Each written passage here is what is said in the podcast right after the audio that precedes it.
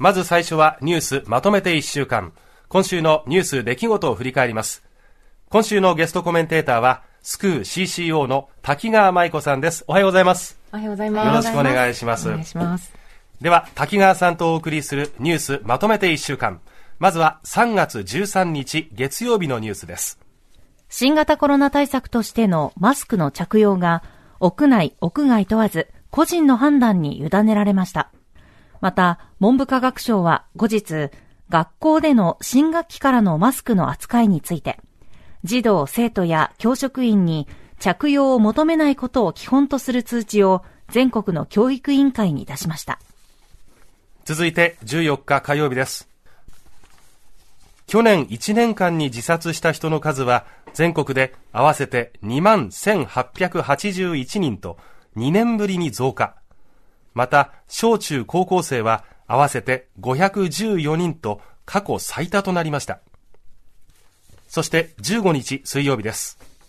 政治家女子48党のガーシー議員が参議院本会議で除名を宣告され、議員の資格を失いました。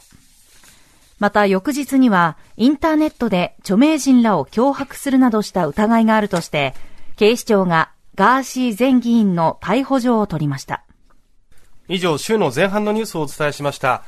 マスクの着用の話からいきましょうかね。まあ、個人の判断になったわけですが、まあ、学校とかね、会社とか、まあ、人によって本当に、あの、バラバラだなという感じもしますが、おおむねマスクつけてる方は多いなという印象があります。うん、このニュースどう思いますか？はい。あの、まず学校での新学期からのマスクの扱いについて、ええ、まあ、通達がで、通知が出たというのは、まあ、正直良かったなと思ってます。はい、というのも、ぱりその13日に、こう、個人の判断にってなった後も、はい、あの、子供、うちの子供の小学校などは、ええ、やっぱりその、教育委員会から何も言われていないから、つけてくださいっていう扱いだったんですね。はい、で、やっぱり大人結構もう街に出て、ええ、結構飲み歩いたりしているのに、まあ、子供たちが真正面を向いて、はい。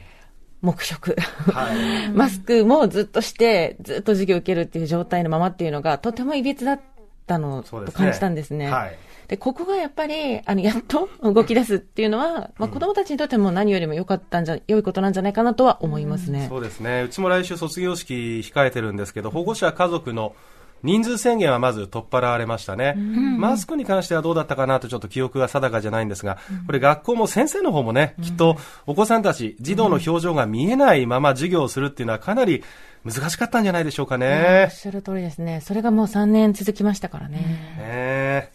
えー、このあたり個人の判断にとはいえ、やっぱり周りの目も気になるという中で、まあ、とにかくね、皆さんの、あの、基礎疾患等のね、あの、普段の健康状態にもよるところなので、お気をつけくださいということは一言添えておきたいと思います。それからですね、まあ、これも子供に関するニュースなんですが、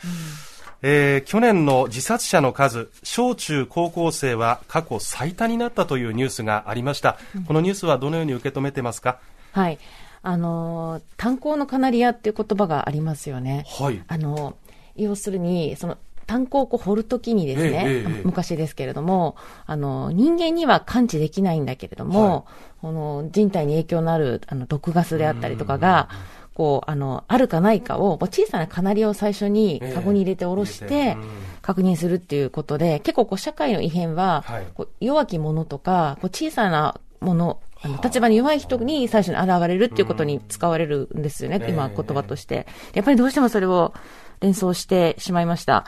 い、でその子供のこう自殺が増えているっていうこと自体が、はい、あの、なぜっていうところも含めて、うん、やっぱりこう、なんだ、何、なんらか、やっぱりこう、社会の中のこう歪みであったりとか、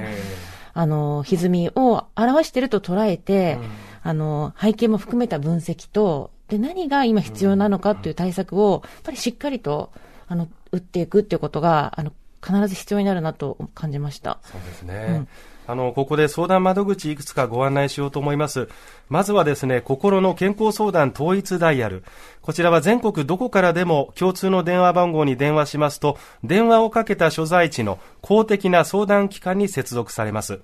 電話番号は0570 064-556。そして、寄り添いホットライン。こちらは様々な困りごとの相談に乗ってくれます。電話番号は、0120-279-338。こちらはですね、電話のほか、チャットとか、SNS などの相談にも対応してくれるそうです。それから、チャイルドライン。基本的に18歳までの方に対応しています。電話番号は、0120-99-7777。毎日午後4時から午後9時までの対応です。で、今日ご案内しなかったものも含めて、この他にも相談窓口っていうのは複数ありますので、まあ、相談しやすいもの、それから各々アクセスしやすいものをですね、えー、ぜひ活用してみてはいかがでしょうか。えー、それから今週の前半のニュースもう一つ触れておきたいんですが、ガーシー前議員の逮捕状が取られたというニュースありましたね。いかがでしょうか？はい。あの、まあ、まあ、当然の流れだと思います、除名を受けた後、はい。ええ、ただまあ、その、そもそも、こう、一度もやっぱり、あの、当、当選しても登院せずにですね、はい、で、その、除名になり、まあ、その、刑事告訴も受けるような人が、はい、やっぱりこう、国会議員になってしまうという、日本の政治の、あの、現在地を、なんか、改めて突きつけられました。やっぱりその、誰もいい人がいないから、え、投票に行かないって、やっぱり、起こり得る心理だと思うんですけれども、こう、いい人がいないことによって投票に行かないことにより、思ってもない人が当選してしまうわけですよね。うんはい、やっぱりそこをこう諦めきるんじゃなくて、やっぱりこう、あの、誰が一番ある意味マシなのかを選ぶ制度なんだぐらいに割り切ってでも、やっぱ投票っていくべきだなって改めて思いました。うん、なんかあの、お知り合いの方で、海外の方から日本の選挙について思うところをこう言われたって。ねうん、このなんか、あの、一連の騒動みたいな、えー、あの、ものを、あ、あの、日本在住の人なんですけど、はい、見て、はい、なんか、あの、すごくやっぱりこう、あの、え、なんでこの人みんな投票したのみたいなふうに思うらしく、で、そこがやっぱりこう投票率の高い国と低い国の違いっていうのは、まあ、一つあるのかなというふうに思いましたね。ちなみにど、どちらの国の方？アメリカの友人なんアメリカの選挙だと、うん、まあ、テレビ報道など見てもね、うん、なんかこう誠実さとか、うん、清廉潔白さとか、その辺でまず、あの、マイナスかプラスかでかなり印象変わりますよね。そうですね。まあ、ノリでユーチューバーが当選する国なんだなっていうことは、あの、印象付けたんじゃないかなと思います。そうですね。まあ、もちろん少数派の声を届けるというもともとのね、モチベーションというものを信じていた方も一定数いらっしゃるとは思うんですけれども、はい、ただ言っていたことと実際の現実との乖離っていうところをね、見たときに、じゃあ日本の選挙ってどうなのっていうのと、あとは投票する側の私たちの方のモラルとか、そういったものも突きつけられてる、ちょっと笑い事じゃないと思いますけれどもね、これはしっかり考えた方がいいなと思いました。えー、ここまでが週の前半のニュースでした。では週の後半、16日木曜日のニュースです。経営不安が広がっているスイスの金融大手、クレディ・スイスは、スイスの中央銀行であるスイス国立銀行から最大で7兆1000億円を調達すると発表しました。そして昨日17日金曜日です。アメリカの銀行の相次ぐ経営破綻やクレディ・スイスの経営不安が高まる中、財務省、金融庁、日銀が緊急会合を開催。出席した財務省の神田財務官は、日本経済への影響について強い警戒心を持って注視していきたいなどと述べました。週の後半のニュースをお伝えしました。まずはクレディ・スイス最大7兆円調達へというニュースなんですが、まあ、ヨーロッパの金融不安起きていますが、どのように受け止めてますか？はいあの、これやはり、あの、直前のアメリカでの、はい、あの、銀行の経営破綻が続いたことと、相まってですね、はい、やっぱりどうしてもこの2008年のこうリーマンショックであったり、あのレベルの金融危機が起こるの起こらないのっていうところが一番気になるところだと思います。はい、であの、どうしてもその続いたってことで関連性を考えるんですけど、現時点ではそこに相関性はないということが、まあ、報じられていますし、はい、あとまた、その、当時、私もあの、経済記者だったんですけれども、ええ、と比較して考えたときに、今回やっぱり比較的対応というか動きが早いなということは思います。うんうん。はい。その、まあ、すぐにその異例の支援をちゃんとあの中央銀行が示すですとか、はい、アメリカにおいてもその個人の預金はあの守られるよっていうことを、あの、即即座にですね、あの、バイデン大統領が表明するなどがありました。だからやっぱり、前回の金融危機のようなことを起こさないようにならないようにという、まあ、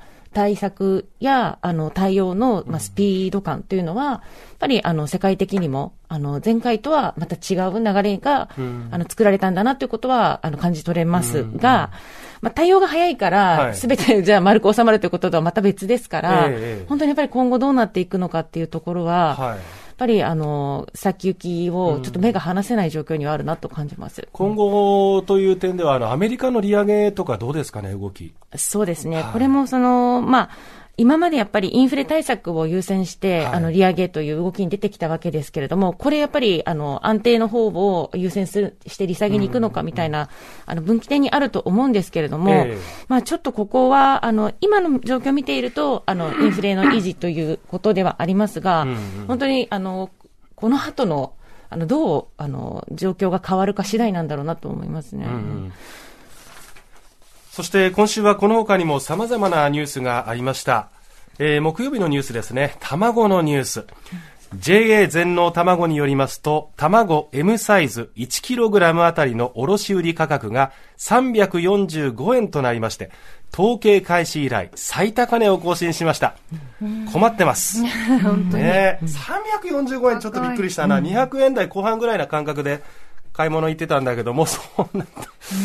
ですね。えー、あの、近所の、この結構こう、あの、安売りスーパーも、はい、この、一家族とか、一団体様、一パック限定ってなっていて、はい、あの、今までやっぱりタンパク質、安いタンパク質源として一番手にしていたものが、本当にあの高くなったし不足してるんだなってものすごく突きつけられますね。そうですよね。もうスクランブルエッグ我が家はもう禁止っても決めて、この間インスタにも上げたんですけど、今豆腐とかでかさ増しして、まあ5人分のスクランブルエッグを1日5個使うわけですね。と、うん、いうことは1パックを2日で消化するんで、うん、なんとなく計算上だと月に5000円ぐらい卵でかかっちゃう計算なんですよ。これはどえらいことだっていうんで、はい、ちょっと卵焼きを薄く焼く、これ冗談半分です、聞いてほしいんですけど、ね、本当に、まあ冗談じゃなくなっても来てますね。